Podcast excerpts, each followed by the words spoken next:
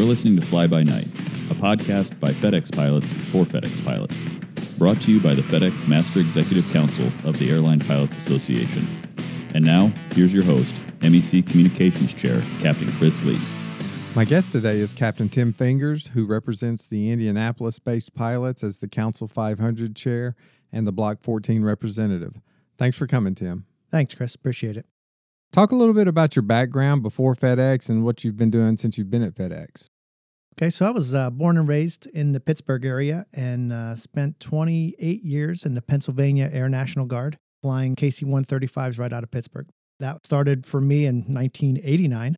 I got hired here at FedEx in 2005, and I was initially a second officer on the back of the DC 10, following that by a first officer in the MD 11 MD 10 and then switched to the 767, moved to Indianapolis in 2016. And now I became a captain about three years ago on the 76. What made you want to get involved with volunteering at the union and becoming a block rep? I think the biggest thing is is that being in the military, it was very selfless service to the folks there. And so for me here in Indianapolis, it was the same thing. It was a small base that we've had in Indy, and it enabled me to get to know everyone there, most of the pilots there. I just wanted to go make a difference. If I can make a difference in people's lives in the betterment of the base, that's what I look to do. Well, how do you see your role as an MEC representative? Well, my role as an MEC representative is an advocate for the pilots, in essence, a voice in the room. I would like to make sure that even though Indy is a smaller base, that we are heard. And as an MEC member, I am one of 15 that has an equal voice in that room. So even though we only have 110 pilots, we are just as equal to anything that's in Memphis or in Anchorage or LA or all the bases. Now that we're in Section 6 negotiations, how do you see the pilot's role? Well, I think the biggest thing that the pilots can do right now is to stay engaged. It's important to wear your pin, to wear your lanyards, to make sure that everyone's on the same team here because there are two teams in negotiations. It is the union and the company. And we're hopeful that all of you will be part of our team as we go forward to get the best contract in the industry. Understand that even though you have issues with what's going on out there, it's not the union that's creating that.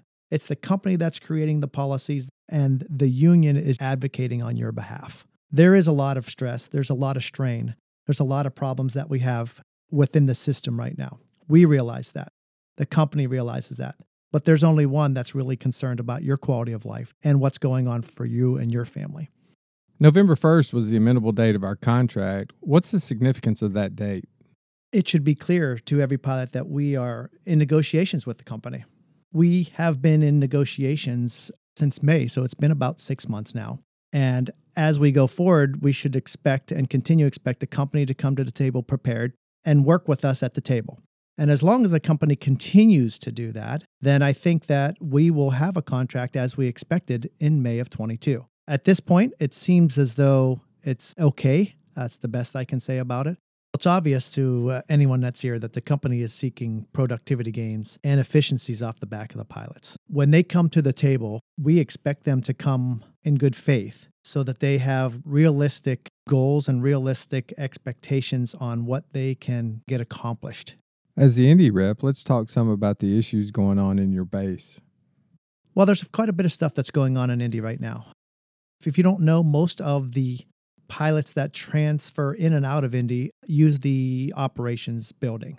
And so we have a new building that's underway, and it is currently, well, just about finished right now, except that they've had some issues with the conduit uh, going underneath the building. So all the technology is not installed in the building yet.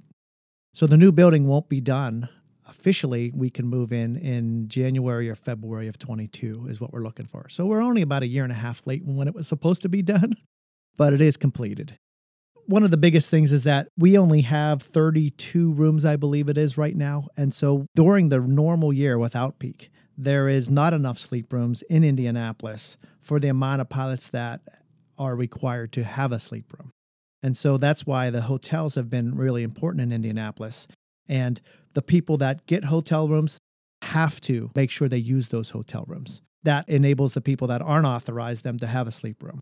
And so as we go into peak and it becomes busier and we have the delays that we've been having, you can continuously see the problems evolve where we're not going to have enough sleep rooms on every given night. And so that's why I've been very proactive in trying to get the new building open so that people can at least get some sleep as the nights turn longer. And one of the other things from an Indy base, what I've seen is the company has been extending and changing the trip pairings that we typically have. And one of the biggest ones we have in Indianapolis is we fly a deadhead out to the West Coast. And then we fly from the West Coast, say San Jose, to Memphis, lay over Memphis for 12 hours back to San Jose for 24. A lot of fatigue calls have been occurring when we get to Memphis. Scheduling has called up and said, Well, now we have you hub turning out of Memphis to go to wherever. And so that's been a problem for a lot of the Indy pilots because they've been up all day and now they expect them to be up all night and you're looking at a 24 hour day. So I have seen multiple fatigue calls based on just those West Coast Memphis pairings, and it happens all the time. So the biggest point that I can get out of that for all the folks out there is make sure that you don't fly fatigued. That's the only thing I can tell you because the company is going to continue to push us to change the pairings, and that's going to be problematic. Are there any other Indy base issues you want to talk about?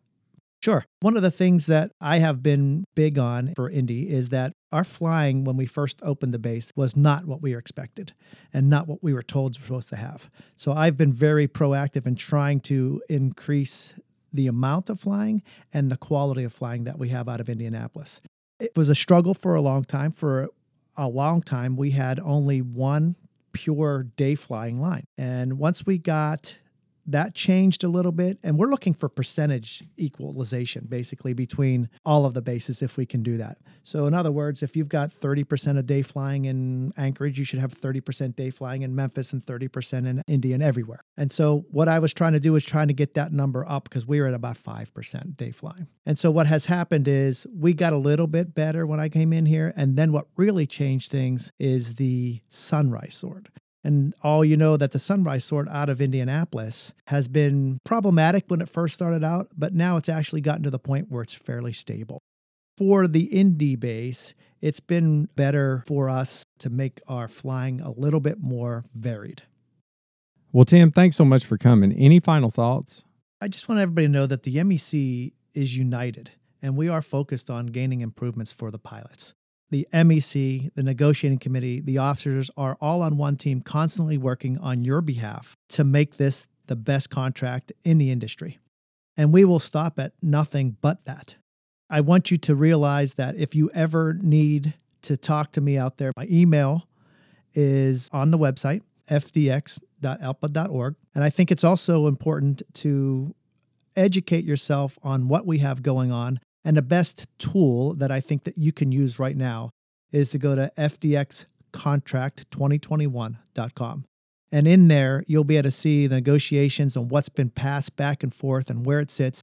And you'll notice that the union has been on top of stuff from the get go, and the company has not responded as quickly as we have. And I would like to make sure that everyone out there understands that we are here for them. That's what our job is, that's what we're doing. The other thing I'd like to address is that we have a lot of new pilots, and those folks have a different mindset than some of the older folks. So, this is something that we have to understand from an MEC perspective and focus on not the older pilots, the pilots in the middle, the pilots that are junior, but all of the pilots. And we're here to advocate for all of you so that once again, we do get the best contract in industry. One of the last things I'd like to say is that the company looks past the MEC, looks past the negotiating committee directly to the pilots. If the pilots are all in unity, then we will get a contract quicker than we could any other way. So it's all about the unity, it's all about staying together on this. And if we can do that together, then we'll get this done in an expedited time. Well, thanks again, Tim. And thanks for listening. If you have any questions, please go to our website, fdx.alpa.org, and utilize the Dart link. And as always, be safe out there, and we'll see you next time.